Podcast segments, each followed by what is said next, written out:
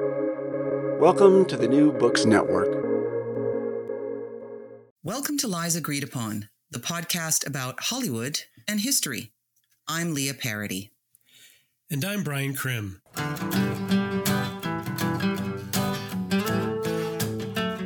This week, it's a little different because we are in between recording sessions, and one of us moved to a different country during that time. So we're getting things settled.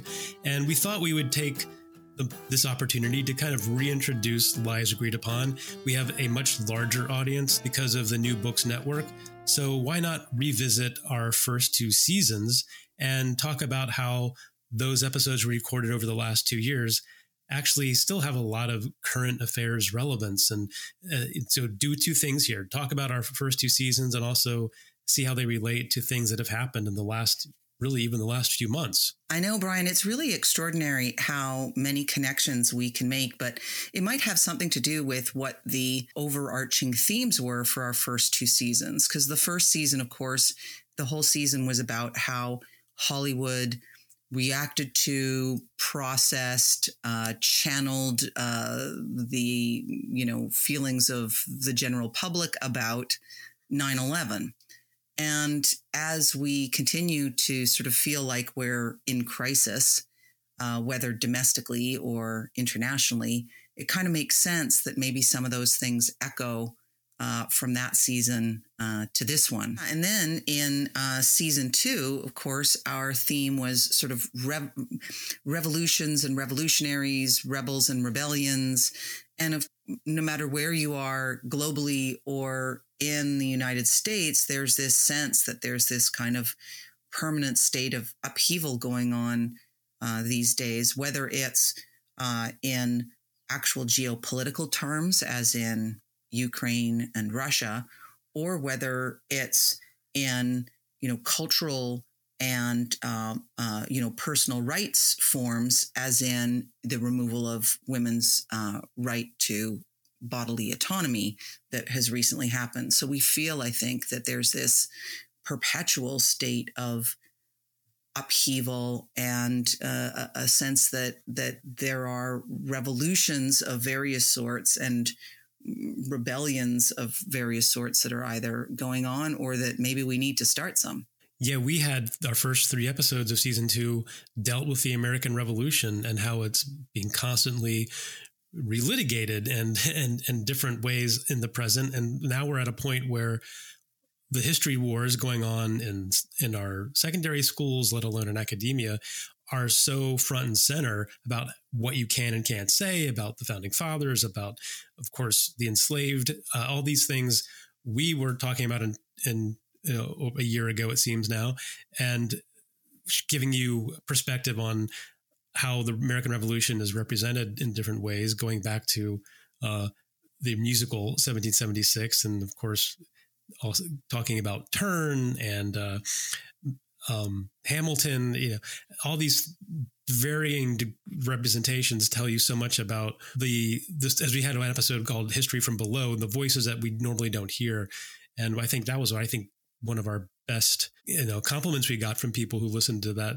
those three episodes is they they got to hear more about the average person not just the big, you know, the names on the currency, right? The pictures on the currency. Right. Exactly. Exactly. So, if we're to go back to um, to season one, is there any particular episode that you think would be uh, good to to make some of these connections for our our listeners and maybe um, encourage them to go back and and take a listen?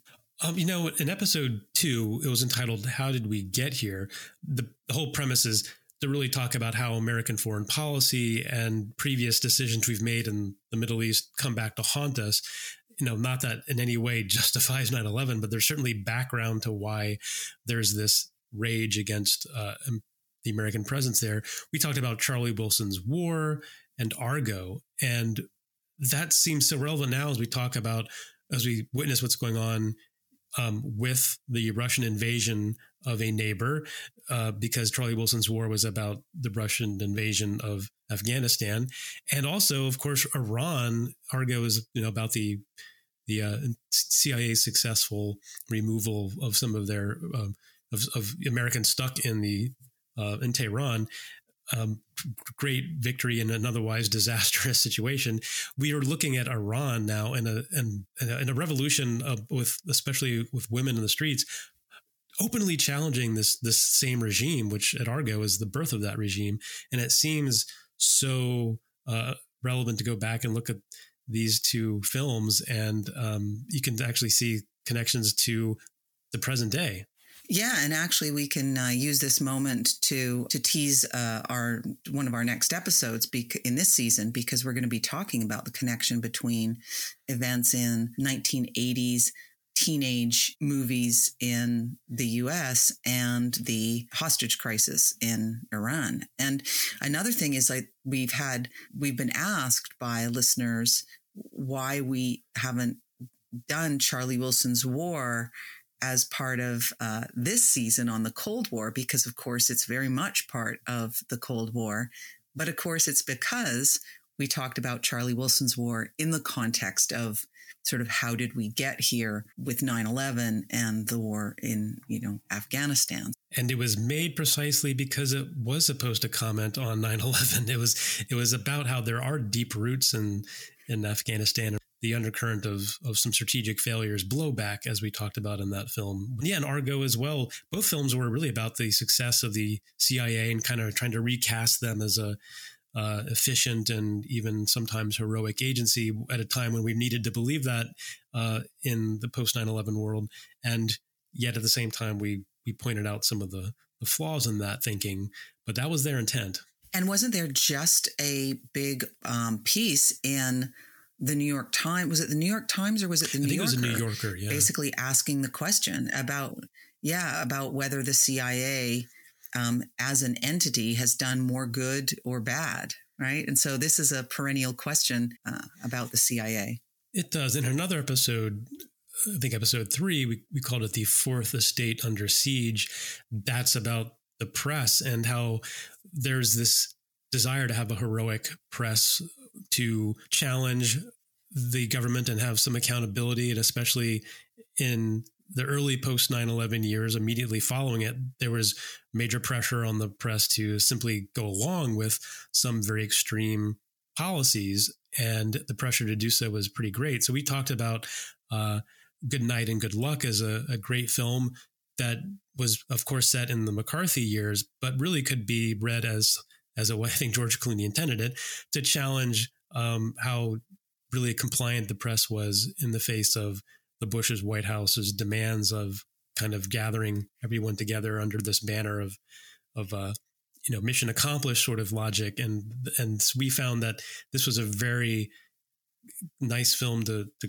make the connection that between these two eras, and I think that's even more prescient now. And of course, there the again because it is also a film about McCarthyism. Our listeners may have in the episode about he could be a communist when we were talking about McCarthy might have thought that they would hear about good night and good luck at that point, but we really wanted to look at it as uh, what it was intended to be as you know george clooney who was the director of it he was using mccarthyism as this allegory for the pressure that was really brought to bear on journalists to toe the patriotic line in the wake of 9 11 and also to accuse journalists of being sort of self censoring in order to make sure to not lose any um, sponsors. So, and people will probably notice we do love movies about the press because we had in our this current season, uh, Who Can You Trust? And we had, you know, fictional reporters. And then we had, of course, All the President's Men, featuring two very real reporters. So we, you know, we, we do like the concept of heroic journalism and, and it being tested. Uh, also, we had two episodes in season one featuring Paul Greengrass movies.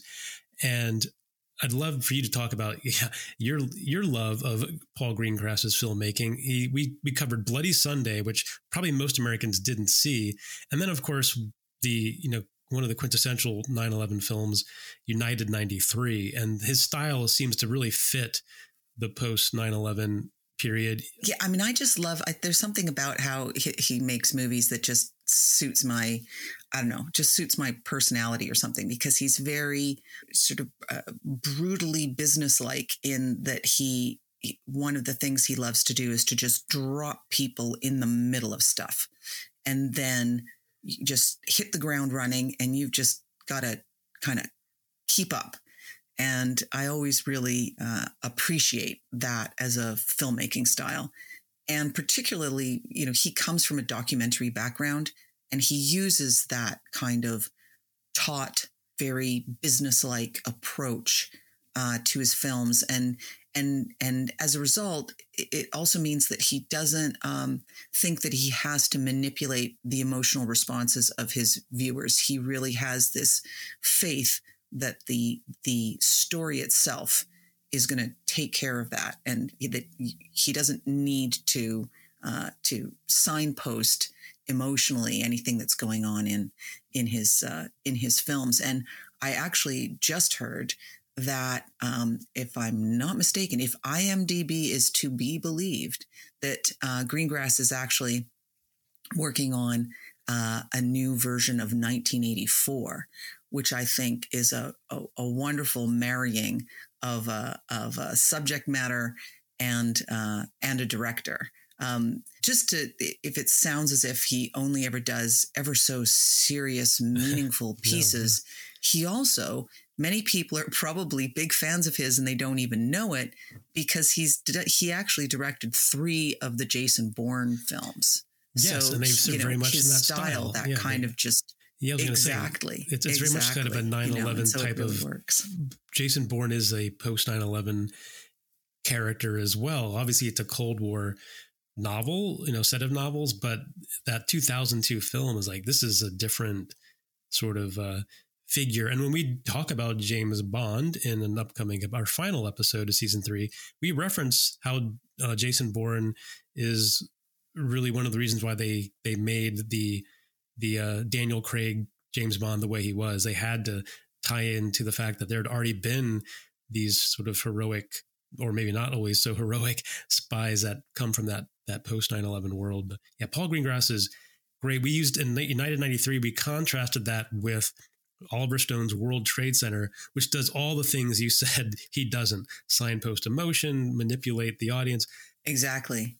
What about um, uh, given that you're coming from the uh, intelligence community background yourself? What do you think? Uh, do you want to say anything about uh, Zero Dark Thirty, which we uh, which we also uh, included in an episode uh, that we called The Reckoning in season one. Anything you wanted to, to remind our listeners about with that one? Yeah, this is one of those films where it is, a, it's a, the film itself is a story because it was so masterfully done by Kathryn Bigelow, controlled the narrative. And as we noted, it really more than just suggested, but the way it was filmed kind of proved the most important information that led to the killing of bin Laden, the, that famous operation, came from torture or what the CIA called enhanced interrogation techniques. It really made that connection explicit. And it so outraged the Senate, particularly Dianne Feinstein and John McCain, who remember himself was a victim of torture, that they it really helped initiate the Senate report that proved, in fact, that nothing like the, that sort happened, and that the CIA itself re- wrote a report realizing that torture didn't work and they discontinued the program. So the film itself is so powerful. And we teamed it up with the film The Report, uh, which probably not as many Americans saw. That uh, an Amazon film with told the truth about it, and I show it in my intelligence class. Like I teach uh, class called Introduction to the Intelligence Community. I show both films, in fact, but I noticed the students are so swayed by Zero Dark Thirty. It's so seductive that I kind of really have to work to snap them out of it. Um, and I did something the other the last week. I showed them the, the film. It was the end of the film, and I asked them, you know, did anything change because we killed Bin Laden? Do you feel better because we did it? Does it matter? Um, and they really were struck by that. It was an existential question for all of us, you know, and even the character Maya, played by Jessica Chastain, is confronted by her boss who says the same thing. Is like, he doesn't matter anymore. Why are you doing this? Why are you wasting? We have real threats to deal with.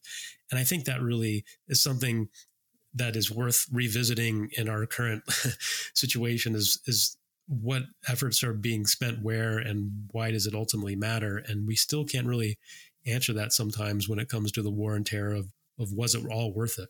And I'm also, to tie into that, I'm really struck by how many stories about the towns being recaptured as uh, Russian forces are retreating in Ukraine.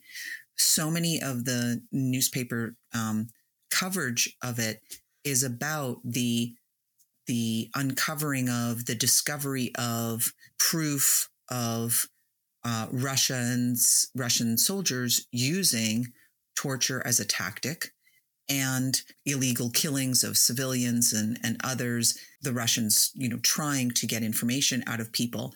And it's really interesting how we in the West seem to be able to hold both of these things conveniently in our minds simultaneously that we can be seduced by narrative of things like zero dark 30 and get sucked into this idea that that torture actually can be legitimate and used for legitimate ends and yet at the same time be absolutely the very first to be appalled outraged and see it as proof of their barbarism when we see evidence of it uh, of it being used by anybody else Yes, never underestimate our, our, our ability for cognitive dissonance, and we always kind of do revisit the War of Terror. The last two episodes of the season dealt with science fiction and how uh, the genre sort of had to respond to the trauma of 9-11 as well. And uh, people who like battlestar galactica and uh, war of the worlds and these things were um, the leftovers which we both loved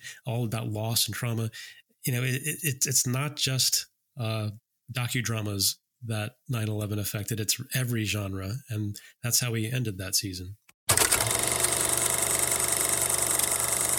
Yeah and so uh, then in uh, season two we were looking at revolutions and revolutionaries and what really prompted us to uh, make that the topic was the insurrectionists invoking the revolutionary war and the revolutionary era and the you know the patriots of the American Revolution in order to justify and also sort of rile up and get motivated the people who participated in January 6th.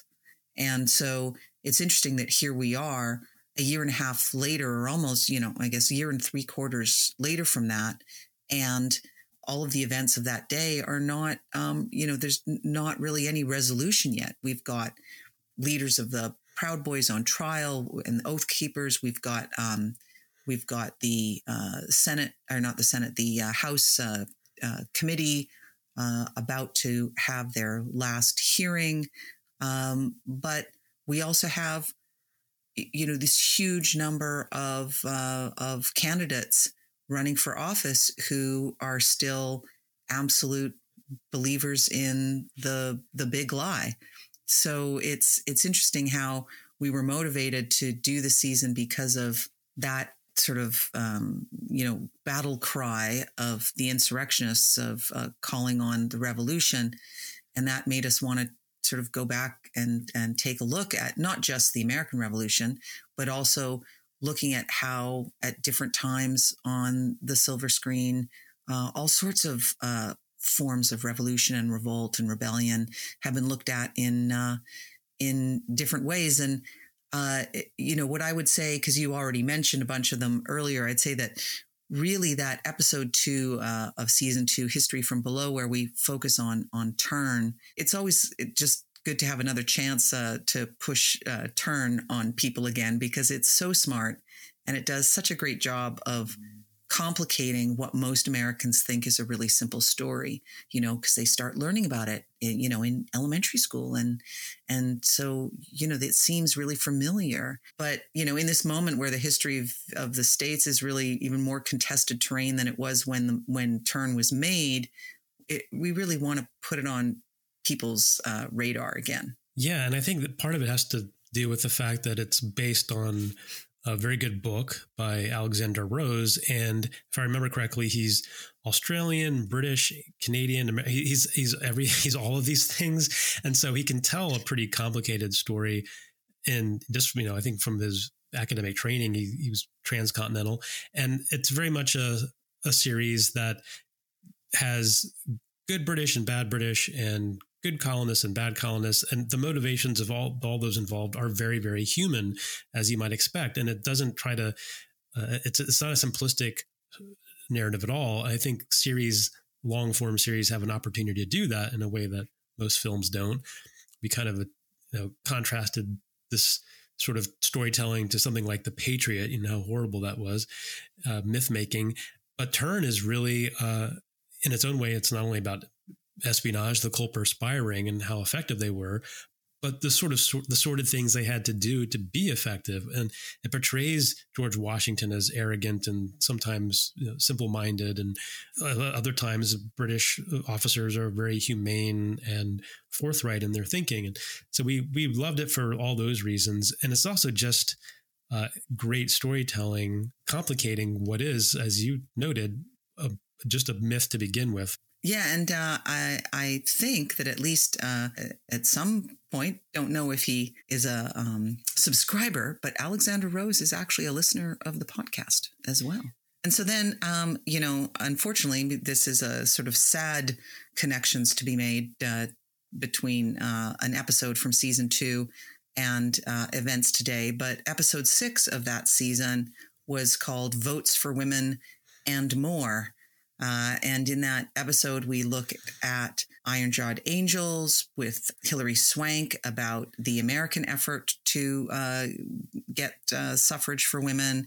We also looked at Suffragette, the um, British film with Carey Mulligan as uh, uh, sort of standing in as the sort of fictional but sort of average suffragette and also Mrs. America, uh, the story of Phyllis Schlafly's effort to uh, thwart the Equal Rights Amendment from being passed. And unfortunately, in our current moment, this is certainly an episode to go and revisit in many ways because we uh, have to confront the idea that the and more is actually being clawed back from women's rights and the sort of a, a first ever a right guaranteed uh, has actually been stripped away from uh, from half the population, as opposed to America continuing to have its story be about the expansion of rights.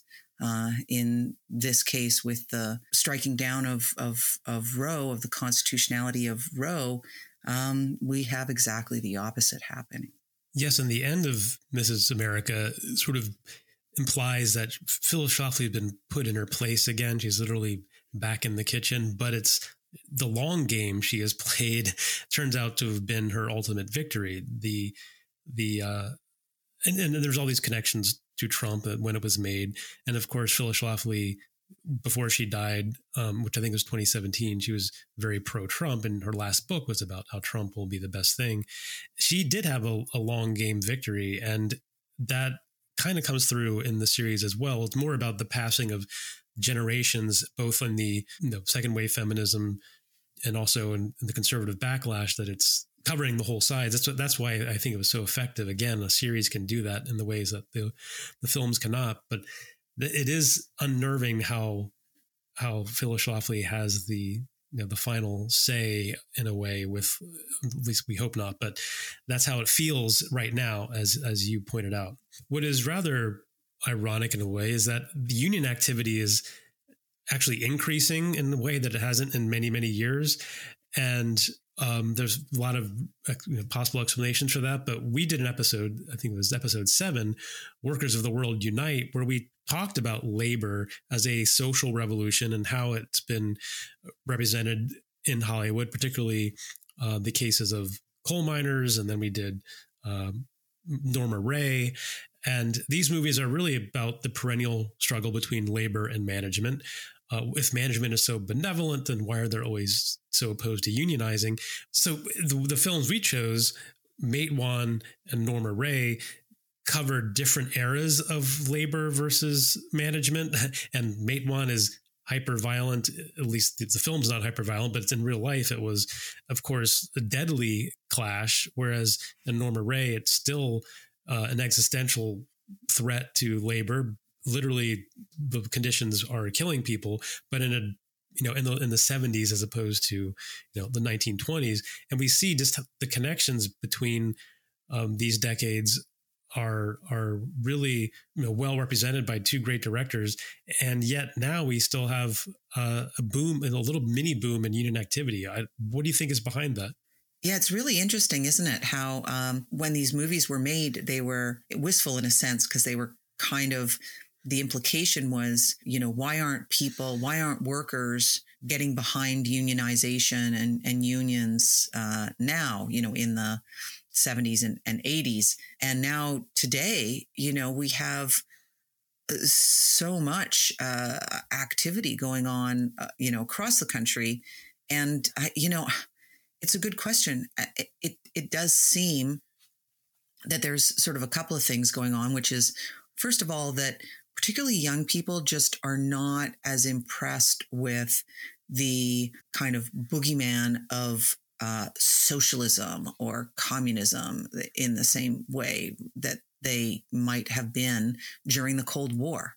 And, you know, we've got young people now who are in the labor market and you know they're they're not seeing unions as kind of like inherently uh, commie right uh, which was sort of success a, success, a label that was kind of successfully put on uh, unions um, during the Cold War. And then I think the other part of it, of course, and this has been exacerbated by by COVID, but it's was it's also just that you know, unfortunately, you could say that it's because the conditions and the uh, wages have combined at such a nadir, uh, you know, both being sort of so awful at once that eh, the motivation to try and unionize, even though there's threat uh, attached to that just is so much higher. There's not really a downside. No, and because of those reasons, labor is in demand, and so they actually have more bargaining power than maybe they used to. Uh, and I don't know that younger people can recognize the unions they might see in Matewan and Norma. Or there's no, it's not the same. Also, that's another thing. It's like it's there's not that kind of bureaucracy that we associate with and maybe turned off a lot of people to unions. It's, a different world in so many ways. So union, the way you form a union can change as well. But here's a, we have some great historical examples with uh, our two films.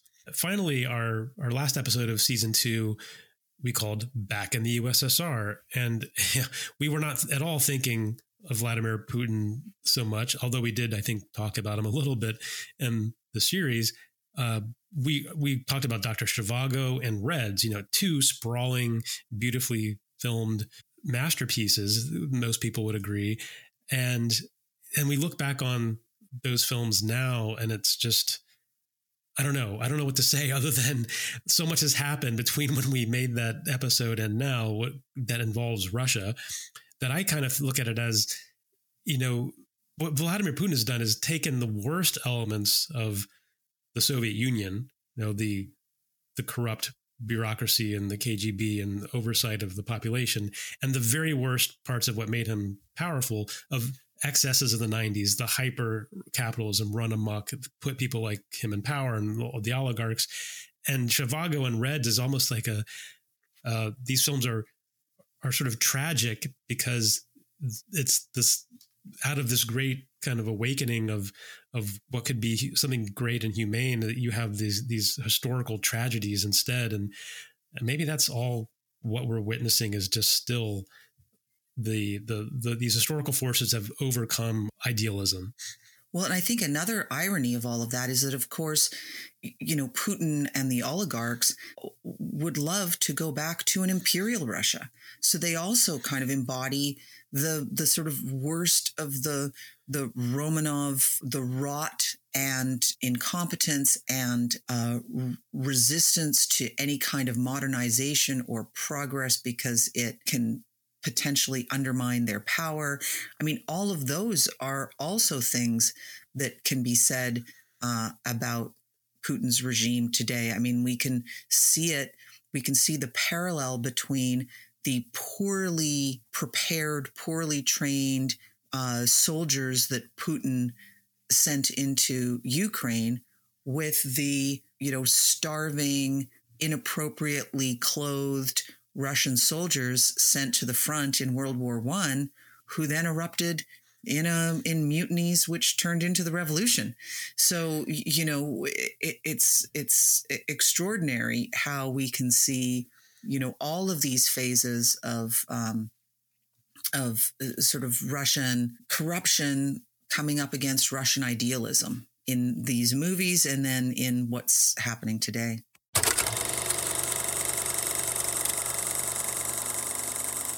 Well, I hope you enjoyed our kind of revisiting the first two seasons. We're doing it because we want to highlight what we've done in the past for a new audience because the New Books Network has given us that new audience and also to have something for you to enjoy as we get our last couple of episodes out there. Yes, yeah, so we're going to um, be uh, giving you three more episodes in this season. Two of them will be about teenagers and uh, the teen culture of the 1980s and and the maybe unexpected ways, uh, as far as our listeners would be concerned, uh, surprising ways that that teen culture intersected with the Cold War. And our finale, because maybe you're thinking to yourself, why haven't we talked about James Bond? And I understand that. We saved that for the last episode. We'll talk about the Sean Connery era, a little of the Roger Moore era, and yes, even the Daniel Craig era. So stay tuned for that. And don't we? And but and don't we also have? We've got uh, some uh, Timothy Dalton in there. Oh, no, yeah, Pierce exactly. Brosnan in Pierce there Pierce Brosnan as well. too. We have a we have Pierce Brosnan. Yeah, so you see, yeah, We- we're covering all the Bond angles for you.